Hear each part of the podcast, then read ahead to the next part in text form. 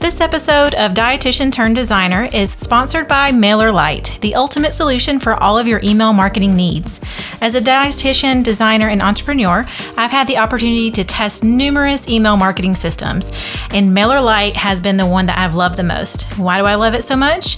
Because it's simple. It offers an intuitive interface, a ton of features, not to mention analytics, and so much flexibility, and that just makes it my go to choice for anyone looking to supercharge their email campaigns.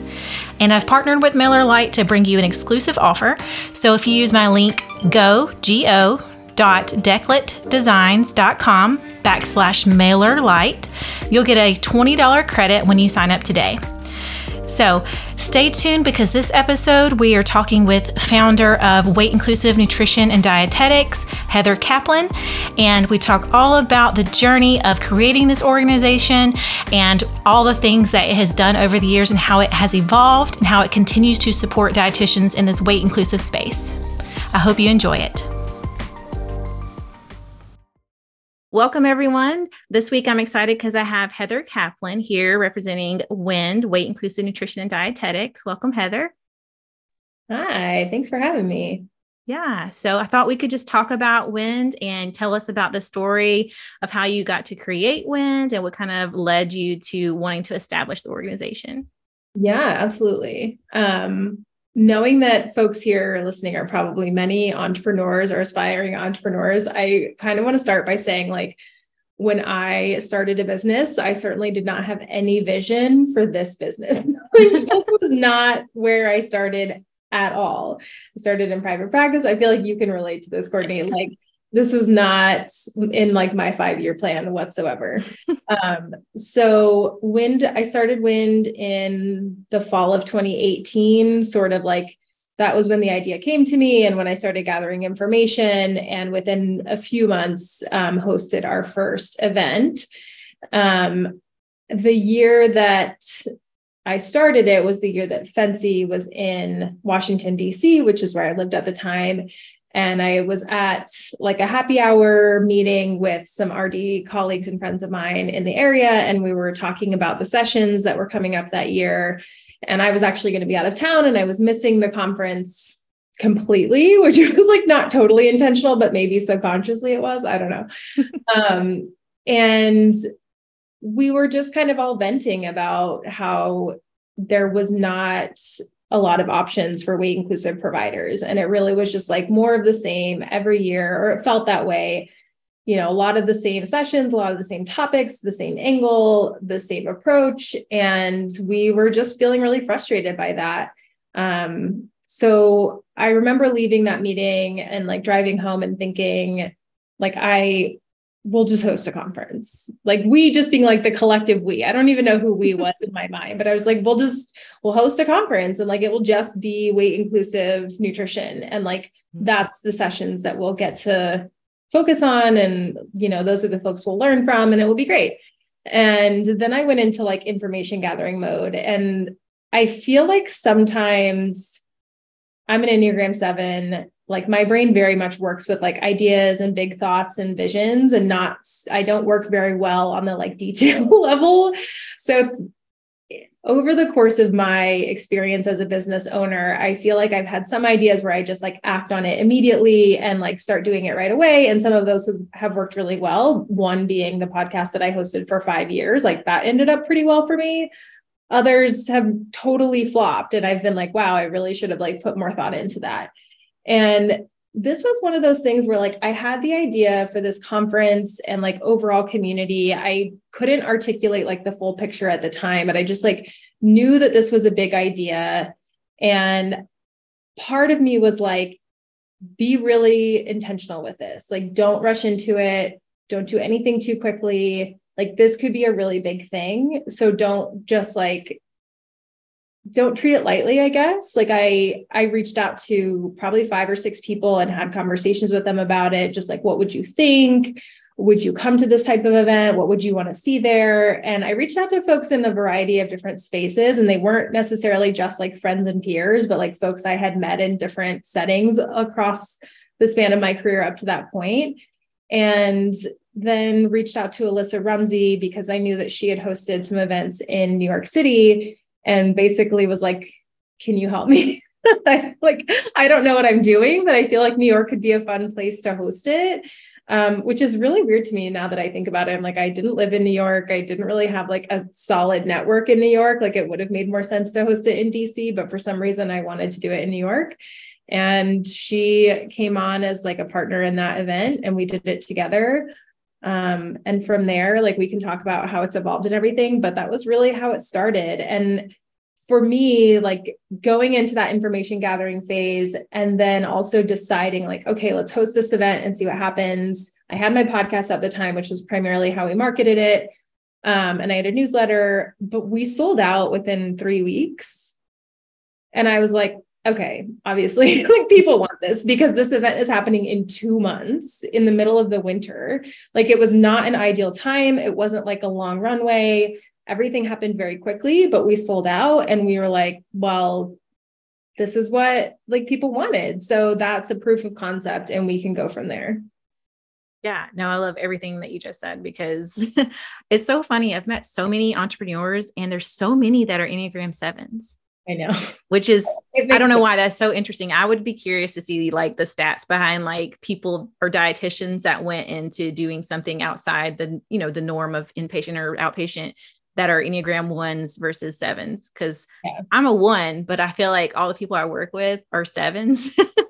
yeah. I don't know the Enneagram that well, but what I do know about it from like my own, you know, reading and absorbing information and whatever is as a seven, when I get stressed, my brain goes into like the mode of a one. Mm. And that once I like read more about that, I was like, oh, that wakes that's like way too accurate for me. Like I, I, take on those qualities and like you probably have all the good qualities of a one, but like mm-hmm. I'm stressed, I don't. it's just like no, I can say that.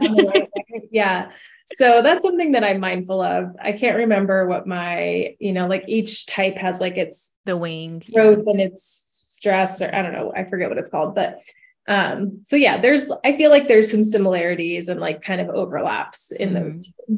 Yeah, not to go on a tangent, but I feel like I relate more to like the Myers Briggs. So mm-hmm. like mm. I'm an INFJ, and that was the first time I ever read I it's not to go off on a tangent, but just to share that when I was in my old job working, you know, in corporate wellness, I would take that test and get a totally different answer than what I get now because I feel like I was masking so much. I wasn't being like my true self, which is why I burned out so quickly. Yeah. And so now when I take it, I get the same thing, and it's the INFJ, which makes so much more sense to me. yeah, I think that's mine too, but I haven't taken it in a really long time. Mm-hmm. Uh, and I mean, that's part of like being in this space, right? Is like really knowing yourself and understanding like who, like how you really work best and what works best for you instead of trying to like fit into the mold of what we think we're supposed to be doing, which is like yeah. my first business was a private practice. And like that's not really what I wanted to be doing, but it's what I thought an entrepreneur as a dietitian, like that's what I was supposed to do. Right. Mm-hmm. Yeah. Yeah. and you know, I've talked before about how my whole family are entrepreneurs. And I even posted on my Facebook last week that my mom sent me a picture of this business card I made when I was in elementary school because I had a lemonade stand and I was like designing business cards in the 90s on Microsoft Word and Paint. I love that. I also had a lemonade stand, many lemonade stands. Yes. popsicle stand one time that was mm-hmm. harder to keep up with yeah. outside, but I remember making a sign, like a roadside sign for our lemonade stand, where I like put a price and I crossed it out yep. and then put like another price. And I was like, limited time offer. And like, I remember being like, what do they say on all the commercials? Like, that's what I need to say on my sign. Oh. That's so funny. I had the um country time lemonade, like it was made out of cardboard, but like the lemonade stand that you could buy and like put together. Oh, um, I like- cannot find a picture of that anywhere. I want to find a picture, like even on Google, I can't find one. So if anyone knows what I'm talking about and has a picture, please send it to me. what a throwback. I did not yeah. know this existed, but I definitely would have wanted one. Yeah, I was, it was really exciting when I got it. I remember because my lemonade stand was inside because my parents own their own business. So like I was in the lobby of their business, you know, my mom always says like, you didn't uh you know i invested in that company for you like you didn't like do it yourself or something. And I'm like, yeah. Well, I mean, I was like seven, so. oh my gosh, that's great. But I like how you talked about how you reached out to people and asked their opinion because in a way, I mean, that's market research and that's also brand strategy, you know, to pull this back into, you know, relating it to design, which is what my brain always does. Um, because when I talk to people about what exactly brand strategy is, they're always shocked. And when I show them like what's in the document that I make for them, it's like I tell them 40 pages, but it's usually more than that. mm. where I mm. like go into, you know, very detailed pieces of their target audience and not just like their wants and needs, but you know, like, you know, the whole thing of like where are they shopping? And I don't do it in the sense of what people have talked about before, like um what I call it an avatar. I don't do that. Oh yeah. Because it's so specific. Like you know, I've said this a million times, but like Susie that shops at Target and you know is 23 years old. Um, yeah. I don't do that so much as focus on the problem that they're solving. Mm-hmm. So you were solving a specific problem. Like you said, you reached out to a variety of spaces. It wasn't like, you know, one specific person is only interested in this. A variety of people are interested in this problem solving. Yeah. So, speaking of that, can you talk about some of the challenges or resistance that you've seen dietitians facing when they're trying to adopt these weight inclusive practices? And how does WIND help provide support and resources for this? Yeah. So, I mean, one of the challenges that I think, I don't know if this is directly answering the question, but one thing that comes to mind for me is like a lot of folks, when they first hear about weight inclusive care or non diet care, the assumption is like one, that's only applicable in private practice, and two, it's mostly for eating disorder practitioners. And thankfully, what the WIND community has proven over and over again every year is that's neither of those things are true. It's applicable across the board of dietetics and definitely not just for eating disorders. It benefits all of our clients in all of the spaces. And that being said, there are certainly different types of challenges that folks face in different work settings, right? Like, so if you're in private practice, and one, if you own the business, you have all the autonomy in the world to practice how it aligns with your values. And if you're in a group practice, hopefully you've sought one out where like you have the agency to practice from a weight inclusive place. But of course, that's not going to be true, or it's maybe not as simple as that in clinical settings or community settings or public health settings, et cetera. And like especially in kind of more public health community settings, there are actually policies in place where practitioners have to do certain things or abide by certain rules that make it really challenging to be weight inclusive. Um, one thing that Ragen Chastain mentioned in our foundations workshop during her session was that, from her perspective as an activist and an educator in this space, our healthcare system, including dietetics, could be weight neutral like tomorrow like we could be weight neutral very easily, even with all of the systems in place and all of the legislation and all of the insurance requirements. Like weight neutral is very achievable and wouldn't require massive shifts, but weight inclusive practices are a little further away. so, what we try to do with WIND is there, to me, with WIND, there have always been three pillars community, connection, and education. So, what a lot of folks will say when they find the wind facebook group or instagram or newsletter or website or all of the above is like oh i've been looking for other weight inclusive providers or i've been looking for a place where i can learn or uh, I can connect with other weight inclusive students or interns or preceptors or whatever and so the community piece of it is huge. Like we opened the Facebook group initially just for the first event attendees. We just that's like the easiest place sometimes to connect people and give like event information. So that was the purpose of the Facebook group for about six months. And then we had people joining the newsletter who were like, well, can I go in the Facebook group? And I'm like, yeah, sure. Like, why not? I don't know. Like, doesn't have to be just for the New York people. And then we had another event. So then it was those people. And then it was like, then we just had this organic, like, oh, this person wants to join, this person wants to join. And all of it was like, we have membership questions like, what are you looking to get out of this group? And probably eight times out of 10, it's community with like minded providers. That's what people are searching for. And once you have that, no matter where you work, you feel less alone in what you're doing, right? And so you feel supported, you feel like maybe more confident, you feel like you can advocate for the care that you want to provide to your clients, patients, community, et cetera.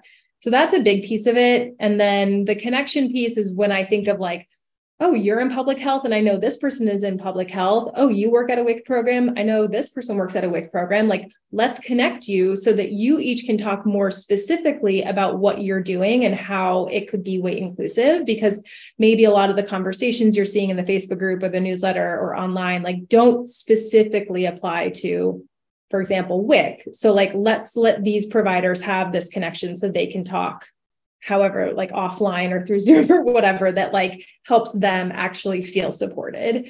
Um, and then obviously education is a huge part of it. So we make an effort at all of our events to not only learn from providers but also learn from activists and folks who have lived experience in the areas that they're educating us on or talking about. And not sticking to like just clinical application like sometimes we get feedback from RDs that are like, I thought this was event, this event would be more nutrition focused. And like, you know, there's always room for us to grow in terms of communication and marketing. But to me, I'm like, that's not all that weight inclusive care is about. And it's applicable outside of just nutrition interactions. Like there's so much more to the conversation. And so when we I hope that when we bring all of those other pieces into it, in addition to nutrition and clinical application, we can reach more people in different settings that do feel that challenge of like actually applying weight inclusive practices to the work that they're doing. This is just my curiosity. Do you have an example of when someone like maybe it wasn't clear didn't quite understand like what the topic was really talking about and kind of how did you take that and move forward like for the next time? Yeah. Yeah i mean one thing that folks actually always want is like we always get requests for more mnt focus sessions. And i think part of that is like one it's helpful. Like mm. again we have this assumption kind of like culturally in dietetics that weight inclusive care is just private practice and or just eating disorders. And so if we have more mnt focused sessions we have more clinicians who work in different settings that feel like okay now i have the tools that i need to apply this to the work that i do. And so that's always going to be helpful. But i also think and i don't necessarily think that like other big conferences just have nutrition but primarily like a dietetics conference is going to focus a lot on nutrition. And so i think part of it is like this pattern of like oh i go to this conference these are the types of sessions i attend. And so we just kind of expect more of the same even if we're going to a different organization right? Whereas i really feel like especially in the last 5 years where I have learned the most and been able to apply it to work in dietetics is when I've gone to non nutrition conferences. so to me, it just feels really important that we have all of that encapsulated at Wind. And we also serve our primary like community demographic is dietitians. Like that's the primary provider that we have in our community. So I try to do both. And like, for example, at Austin, our most recent event, we had the theme was the future of weight inclusive care. And we were trying to kind of look more like big picture instead of just talking about like when you go into your job on Monday, here's what you can do. Right. And we maybe could have done a better job like explaining why we came up with that theme and why it was important to us. And we had sessions focused more on like the broad view of inclusive care, the landscape of research right now, how eating disorder treatment is changing overall, like not just within dietetics, but more virtual options and accessibility and culture competencies and all of these things. We had uh, Kimmie Singh talk about the importance of learning from fat activists and fat providers. So, like, that's not just clinical application, that's like who were you learning from and where are you going out in the community to learn? And Whitney Trotter and Laura you spoke on supervision and how to bring an anti-oppression lens to your supervision and who you're seeking supervision from. And so like none of those things are necessarily pieces of information that attendees could be like, "Oh, on Monday I'll just do this." Right. Or like next month I'll change this in my practice and I'll do that. Like some of it was that, but a lot of it was more of like, let's kind of think bigger, think a little bit wider, open our minds a little bit, be curious. Like, it wasn't your standard nutrition conference. And so, like, we had some people who'd never been to a wind event before, which is great. I love that so much. Um, and overall, like we had really great feedback from the event, but some of it was definitely like, I thought this was a nutrition conference. And it's like not totally what I was expecting, which again, like, you know, we had the agenda published, we had all the speakers listed, like folks knew what was on the agenda, but maybe even with that, like we are all humans and we don't read every piece of information and we don't like go through every email in detail, right? So it's like a good piece of feedback for me as the host and the like the event kind of provider and i'm like our fall conference is mostly clinical application. So like if that's what you're looking for that's probably a better fit. And that's sort of been the pattern over the last few years is like there's a lot more specific like how to actually do this type sessions in the fall conference and a little bit more like big picture stuff at the spring. So you know, sometimes it's just like the more people are integrated in our community, the more they understand that and they get it.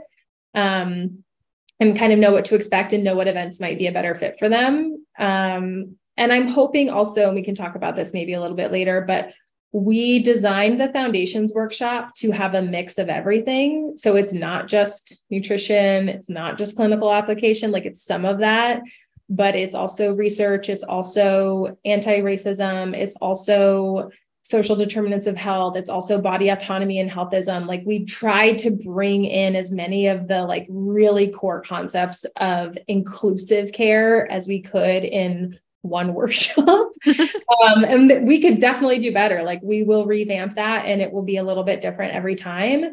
But, you know, part of that is like when folks are really new to this, I want them to come in right away, understanding that this is not just how to write a PES statement differently or how to provide different goals for your clients. Like it's a lot more than that. No, I love all of this because I'm thinking about like how I do this in my obviously like my design work, but also I teach at University of Georgia and mm. I teach the intro to nutrition course that kind of is open it's open to everyone. Um, yeah. so it's one of the choices for your requirements for that section. Um, and you know, they're used to or they probably expect coming in that it's going to be a typical weight centric course. Yeah. Um, because i do like a little you know it's online so i have them do like a, a discussion board where they introduce themselves and like ask some silly questions like what's your favorite emoji or most used emoji? and things like that to get to know them but also ask like why are you here? Like why are you taking this course? Um, and a lot of them a lot of them but a lot of them do mention like i want to learn how to eat healthier and like take care of my body um, and as the years have gone on, I have seen fewer people mention weight as a reason why they've joined. Mm. Um, and I think that's probably because students talk and they know that my approach is different than the other courses. Yeah. because I kind of, I don't want to say I refuse, but I refuse to talk about it from a weight centric and weight loss standpoint. Like when we get to that chapter, it's chapter nine, and I actually call it chapter nine ish because uh, it's a weight inclusive perspective of you know the history of bmi and, and things like that. Yeah. and i don't even present it. I don't say like this is the weight inclusive nutrition section of this course. I don't even really say that. I just kind of do it and i have them write reflection papers on the intuitive eating principles as an extra credit assignment um, i have them do the case study for the my plate they have to do my plate because it is a requirement um, yeah. But I try to do it from a perspective of a case study so that it's not them evaluating their own eating, which is how it's previously been done. Yeah. Um, so at least it's like I write like this story every semester, usually a superhero because I just like superhero stuff. So this semester it's Spider Man. Yeah. Um, so, you know, I just think about all the different ways that I try to trickle that in. But when I, if I were to come in and say, this is straight weight inclusive stuff to people that maybe don't want to learn about that. You know, they're just taking the course because it was a nutrition course or they're not ready. They might be a little interested, kind of that stages of change model. Yeah. Um, I know that they would be pretty resistant to it. I've only had like maybe one or two people push back, and it's always the same. It's the same comment every time. It's really interesting because we'll get to that chapter and they'll say, Well, what about obesity? You can't just let people be obese. And I'm like, mm. uh, I can let them exist. Um, yeah. I have nothing actually, to do with that. actually, yeah. Yeah. So that's the only comment I ever really get. But I just always find it interesting when you do try to explain weight inclusive care and nutrition that people just immediately get on the defense if they're not ready for it because yeah. it's almost i mean i always say weight loss is kind of like a religion in a way because people are so you know ingrained in it and it's like part of their identity that they've been taught for so long that it's hard to let go of it. Yeah. And i mean even in in this space like there's a lot of phases of learning and unlearning and like we as an organization are still figuring out like how to bring folks who are in different levels of learning and unlearning into the same room together right because that's tricky like just be really honest it's very tricky and i certainly could have done a much better job in Austin of like teeing up the conference at the begin, like at the very beginning of the event. And I just at the moment wear too many hats and like forget sometimes that like that's part of my job. We're perfect. We're human. yeah, we're human. We're learning. Um, but like that's certainly something we all noted as a team for next time was like there are a lot of things that like could be really helpful to start with in the very beginning of not just like, hi, thank you so much for coming. Is this your first wind event? Like, great to have you here. I'm Heather, like, let's get started. Like, that's pretty much what happened. And I'm, you know, especially as we grow and like this event had a little over 100 people, and that's our biggest in person event. We've had bigger virtual events, but that's our biggest in person. And it's really important to meet everyone where they are as much as we can, or at least I feel that that's going to be important going forward and saying, like, okay, here's the event that you came to. It's the future of weight inclusive care. And let me talk to you a little bit about how we landed on that theme and what you're going to hear today and who you're going to hear from and like what that might mean for your practice. Um, and something I did, I mean, it's been years since I've done like a corporate wellness presentation, but I also spent years in corporate wellness. Um, and then you, I did some of that in my private practice days because it was just like what I knew and it was easy to like build into my work. And when I would present on anything non diet, maybe intuitive eating, maybe health at every size, maybe a little bit of both, I started after a couple of like real a couple of times doing this and realizing it'd be helpful. I started saying to people like, "Hey, I'm going to talk about nutrition in a way that maybe you've not heard somebody talk about nutrition before. And it might be a little bit uncomfortable or a little bit confusing. And I just want to acknowledge that. Like, I just want to name it. Because if I can at least do that at the beginning, there's a little bit of a softening from the people receiving the information. And then they're not like so taken back by what we're discussing, right? And I'm like, that applies in many different settings, and wind is definitely one of them. So, learning opportunity for me. no, that's exactly how I present the health at every size portion of the class that I teach. Like, I do have a section on you know HAES and weight inclusive care specifically a presentation on that that i added to the course mm-hmm. and i do do it the same way i say this is going to be different than what you've probably heard before and you're probably going to feel uncomfortable and you're going to feel emotions come up and i am asking you to sit with those instead of reacting yeah. in the discussion yeah it's hard um, hard to do yeah. that but i think like giving them I know for me anyways, I love to be prepared. So if, if someone, you know, kind of told me up front, like this is what to expect, then I, then I usually am much more receptive to, you know, internally too, like of what they're talking about. Totally. Yeah. So let's see, we've talked a little bit about collaboration and like reaching out, but do you have any other examples or suggestions um, of you know either how wind has collaborated with other healthcare professionals to have a more multidisciplinary approach or any suggestions for dietitians that are wanting to do that yeah so um yeah i guess my like initial version of that was like i said reaching out to folks who were in my network that worked in different areas and just kind of seeing like would this be something you'd be interested in? Why? And tell me more about what you would expect and things like that. Um, and then of course we do a ton of collaborating like inviting speakers and educators. Like i have given a few presentations for wind over the years but i really try not to. So um, again wearing too many hats but also like i am not necessarily the person that folks should be learning from. So uh, collaborating with other providers, activists in this space, um, researchers, educators, et cetera. Like that is the foundation of our events. Like we don't have events without them. So that's incredibly important to what we do. Um, we do a lot of outreach to internship programs, educators, undergraduate programs, um, just to see like, hey, could we come talk to your class? Or like, is there any support we can give you? We have some professors who like purchase some of our trainings throughout the year and build it into their curriculum that semester or like for future semesters.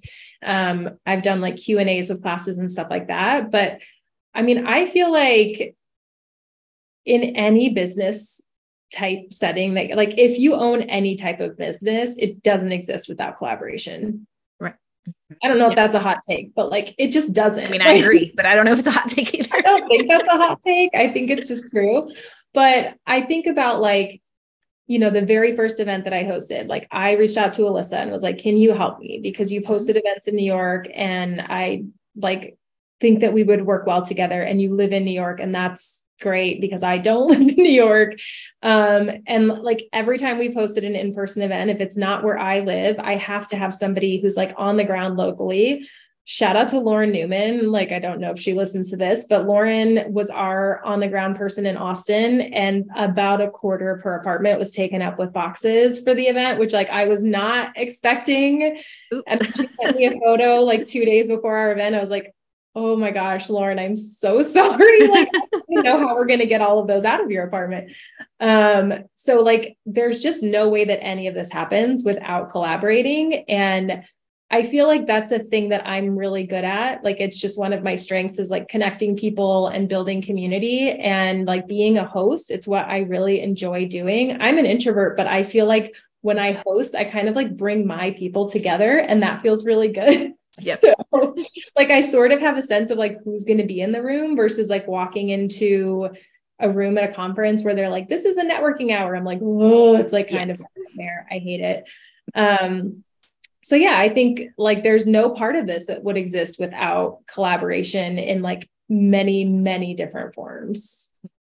It's so funny you say that because I've said that probably on every episode. I feel like that I'm like, I love collaborating with people. That's why, honestly, why I started this podcast because I was like, I'm tired of trying to write blog posts because it just feels nah. And like, I'm tired of making reels because I just don't like being the center. I like talking to other people and hearing about their experience because I can only say so much.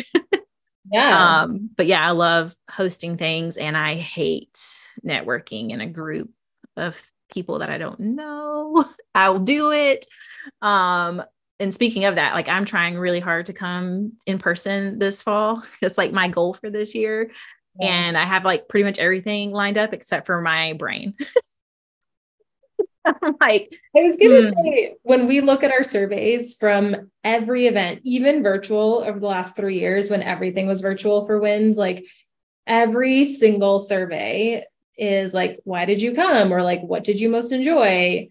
being in the room with like-minded people being in the yes. room with like-minded providers like mm-hmm. there is you know you get this with like practice groups or interest groups or if you go to a conference it's like all eating disorder professionals or all sports nutrition like there's a commonality already right? Versus like FNCE to me is a version of hell because i'm like it's just like too many people first of all it's too big there's too many rooms there's too many sessions happening all at the same time i don't know where i'm going like i just mm-hmm. there's nothing about it that i particularly enjoy or there are very few things about it i will say that i enjoy.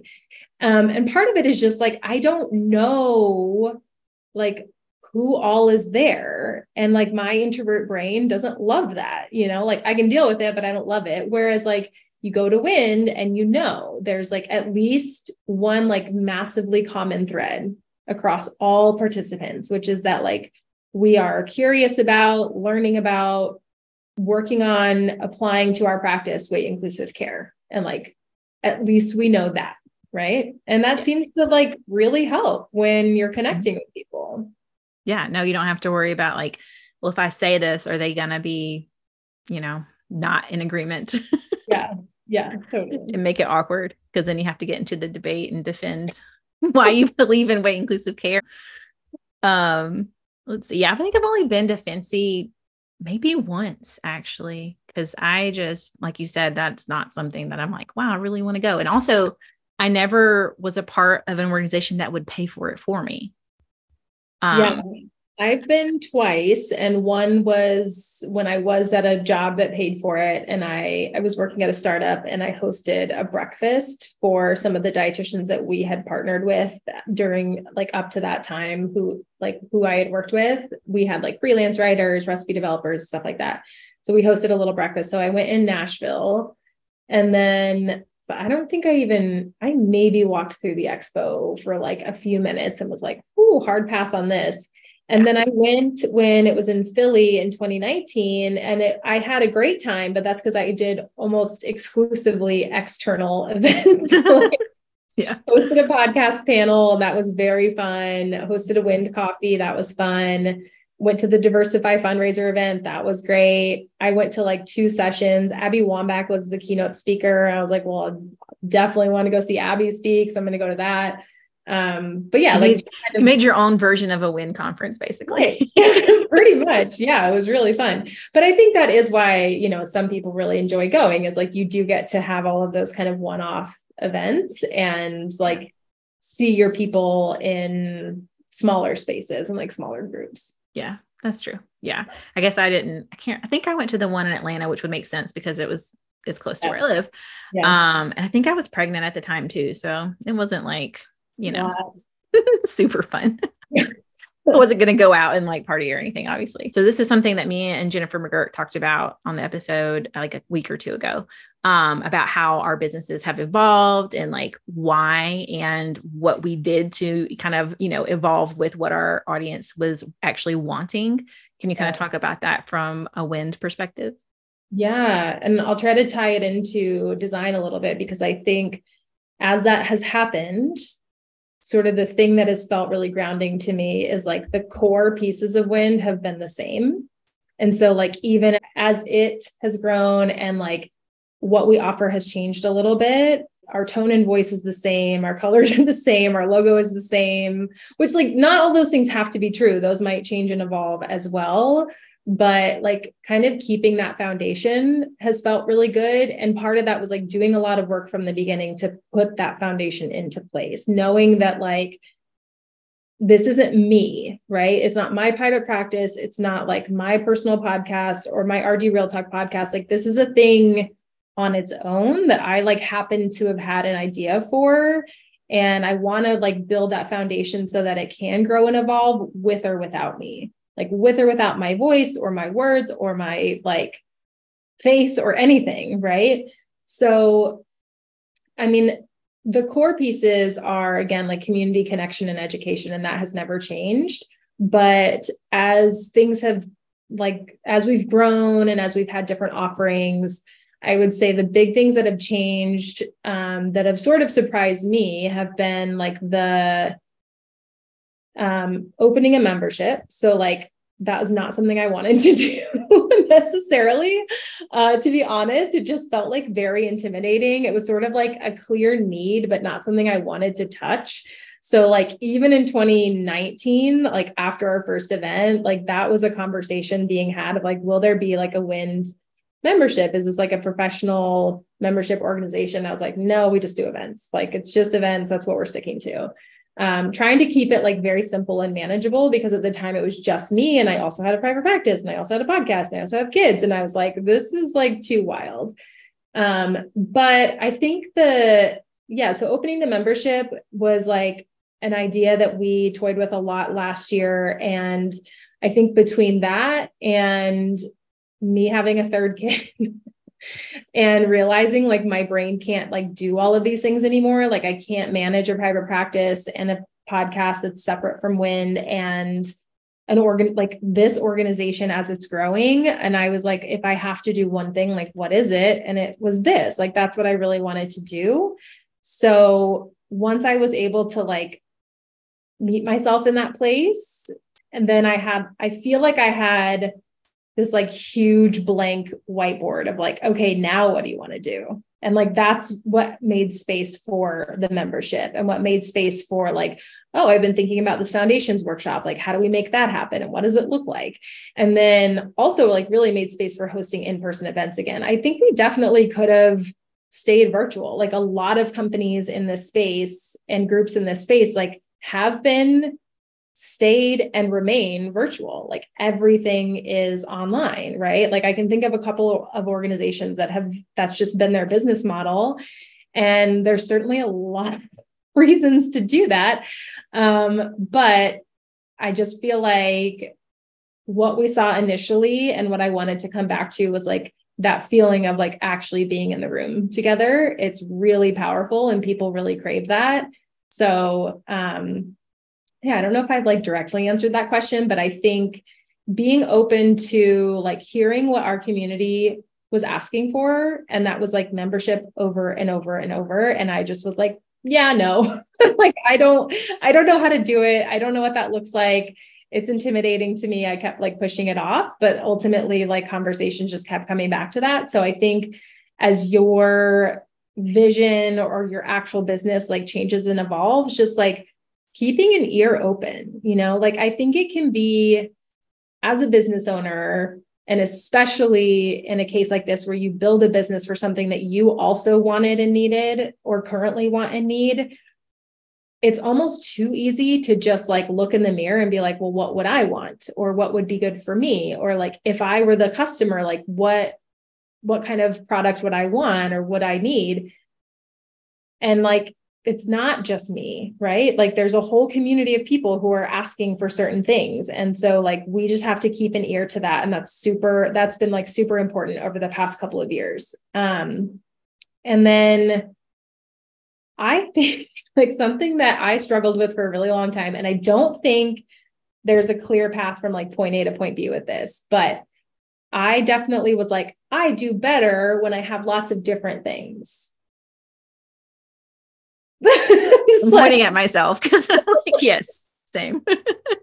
and like, there's no question in my mind that wind would have stayed, quote unquote, just mm-hmm. a continuing education event once or twice a year for forever and never be more than that. If I really dug my heels in with that, which I did for a while, like I was really convinced of it for a long time like I just do better or like it's you know better for my brain or like better for all of my businesses when I'm able to do a variety of things. Mm-hmm. and like truth be told and again this is like not a linear path. You can't just be like oh well I heard someone say this on a podcast so I'm just going to do one thing. Like we have to like learn that for ourselves. The hard way.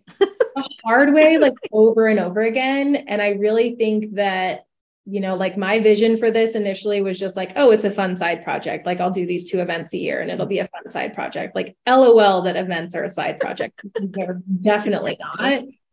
Um, when I like finally gave myself the space a year ago to be like, I have to just do one thing. And like my life sort of like forced me along that path, right? Like I don't know that I would have gotten there without the experience of having three kids. I mean, I trust that I would have gotten there at some point, but I think like the three kids, young, in a season of life where like I really couldn't manage more than I I wasn't able to manage everything that I currently had on my plate. It was sort of like a this is a decision of necessity, but you know, we're in the entrepreneur space. Like everyone starts out doing lots of different, or most people start out doing a lot of different things. And it's really hard to hear this message of like, your one thing will probably do more than you can even imagine if you mm-hmm. just lean into it. And that's not to say that's like the only right choice. Like, right. you don't have to grow anything to something massive. You don't have to like have all these like numbers goals or whatever. But if you're feeling kind of stuck or frustrated or like you're kind of spinning your wheels with something like get curious about whether doing five things is really serving mm-hmm. you versus like doing kind of one thing really well whatever that might mean for you right like i don't mean to project any version of or definition of success or well or good or whatever um, but i know for me it felt like a tremendous relief to let go of some other things and like lean in. That is this. I have the same story. I feel like recently because it took me a year to finally be like, I literally just two weeks ago, probably put on my private practice website that I'm not taking clients anymore. Mm. Because it has been really hard for me to let go because I kind of associated it with this is just my own personal thing. I associated it with failure because it was like, oh, that means I failed at this And it's not because I mean like I'm choosing to not do it. Um I still have like two clients left that I'm like going to see to the end. Um but it has again, I said this before, I love my clients. I love the work I did, but it burnt me out. Um, I'm an eating disorder survivor myself. So like I could only do so much of that. Um, yep. and technology and website stuff and design stuff just like makes me happy. And I didn't, again, didn't realize that people would actually pay me to do it because I thought everyone could just, they would do it, do it themselves like I was doing. I thought everyone was doing that. Apparently they're not doing that. Um, but yeah, it's been a challenge to let it go and figure out like what I want to do with it. Cause I don't want to like just completely close the whole thing. Like I want it to be something. I just am trying to play around with what that is, but it's yeah. not seeing people one on one and it's not me actively like, you know, continuing to create content for that side or that business specifically. So majority yeah. of my time is Declet Designs and then I do teach the one class at UGA just cuz I enjoy teaching and it's online. So yeah. Yeah, no, I mean, I I was talking to a friend a few months ago who knows me very well and we worked together a few years ago and she was like, "Okay, so what are you doing?" And I'm like, "I'm just doing WIND." She's like, "No, what else are you doing?" I'm like, "No, I'm just doing WIND." She's like, "Nope, what else are you doing?" like, "I promise." And I was like, "Oh, wait, I have a few business coaching clients." Yep. That's true. That is true, but it's a very small load and it's very manageable and then like i have this creative i have this like creative side thing that i do a podcast and a substack and like that has not thrived because like it can't because i can't do all of these things right and i sort of feel like starting that has been like fun and therapeutic in some ways, but it was also like, I do feel like my brain just keeps being like, what if you just like dip your toe in with this other thing? And I'm like, no, brain, stop it. Like, we're not doing that anymore. We don't do that, you know? Brain like, is trying to torture us. I know the feeling. They're just like testing our boundaries. Yeah. So, something I do because I have lots of thoughts like that. Um, and I've said this before, but I have a section in my ClickUp that's called my parking lot. Yeah. And anytime I have an idea, I just like dump it there. It's kind of like when you wake up in the night and you have stuff on your mind, you just like write it down. That's my version of that. Yeah. Because, yeah. I have a list on my phone and I just like most ignore it, but it feels yeah. good to just put it somewhere. Yeah. Cause I'm like, if I don't write down, I'll forget. Yeah. so I have a terrible memory. Yeah. Well, I appreciate you coming on this week. I've always admired all the work that you've done and I love chatting with you. So yeah. tell us where we can find Wind and tell us where they can find out about the course. Yeah, so we have um, Weight Inclusive Nutrition is the main website, and on there you'll find information about our professional membership, our upcoming events, which our next event is in Denver. Courtney, you alluded to that. I hope we see you there in person. Um, we will be there right before FNCE, just kind of capturing folks who want a little bit of both. And then it's in Denver. So I was like, well, yeah, we could go hang out in Denver. That sounds fun. Um, and our foundations workshop. So, as I alluded to a little bit earlier, we started the foundations, or we kind of wanted to offer something that was more of like a level one training because a lot of our events now kind of teeter on level one, level two, but more are kind of more catered to folks who have a general understanding of weight inclusive care and want to continue to build on that because that was kind of the initial part. Like our initial community was like, yeah, I know this, but I want to know more. Um, and as we've grown and our membership is open free to students and interns, we're getting a lot more people who are like curious, but really have not done a lot of training or reading or self education or anything. So the foundations workshop is meant to be a starting point and to build that foundation of weight inclusive care and then to build on that through additional resources trainings books wind events etc so those are our main things, and they're all at weightinclusivenutrition.com. Awesome. Well, again, thank you so much for being on the show, and we'll see you next week.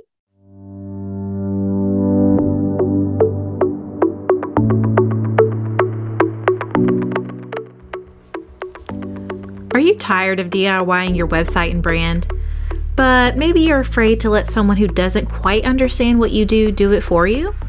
Well, as someone who has experience in both the health and design industries, I'm uniquely qualified to help weight inclusive private practices and businesses create beautiful brands and websites that showcase their talents and vision while staying true to their values. You can reach out today to chat about my services, or you can check out my free resources on my website. And you can also get the link in my show notes. And don't forget, you can always come hang out with me on Instagram where I share tips and tricks and, of course, a few cat photos and memes as well.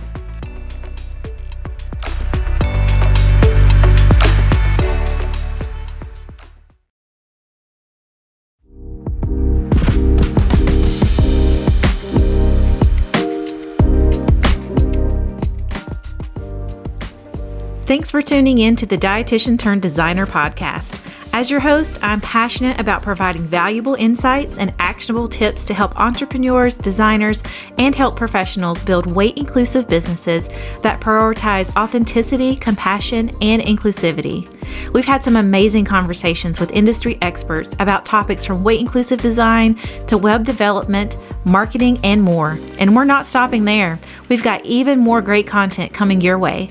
So thank you for being a part of this journey with us. Whether you're a seasoned entrepreneur or just starting out, we hope you'll feel inspired to use your designs and marketing as tools for positive change in the world of health and wellness.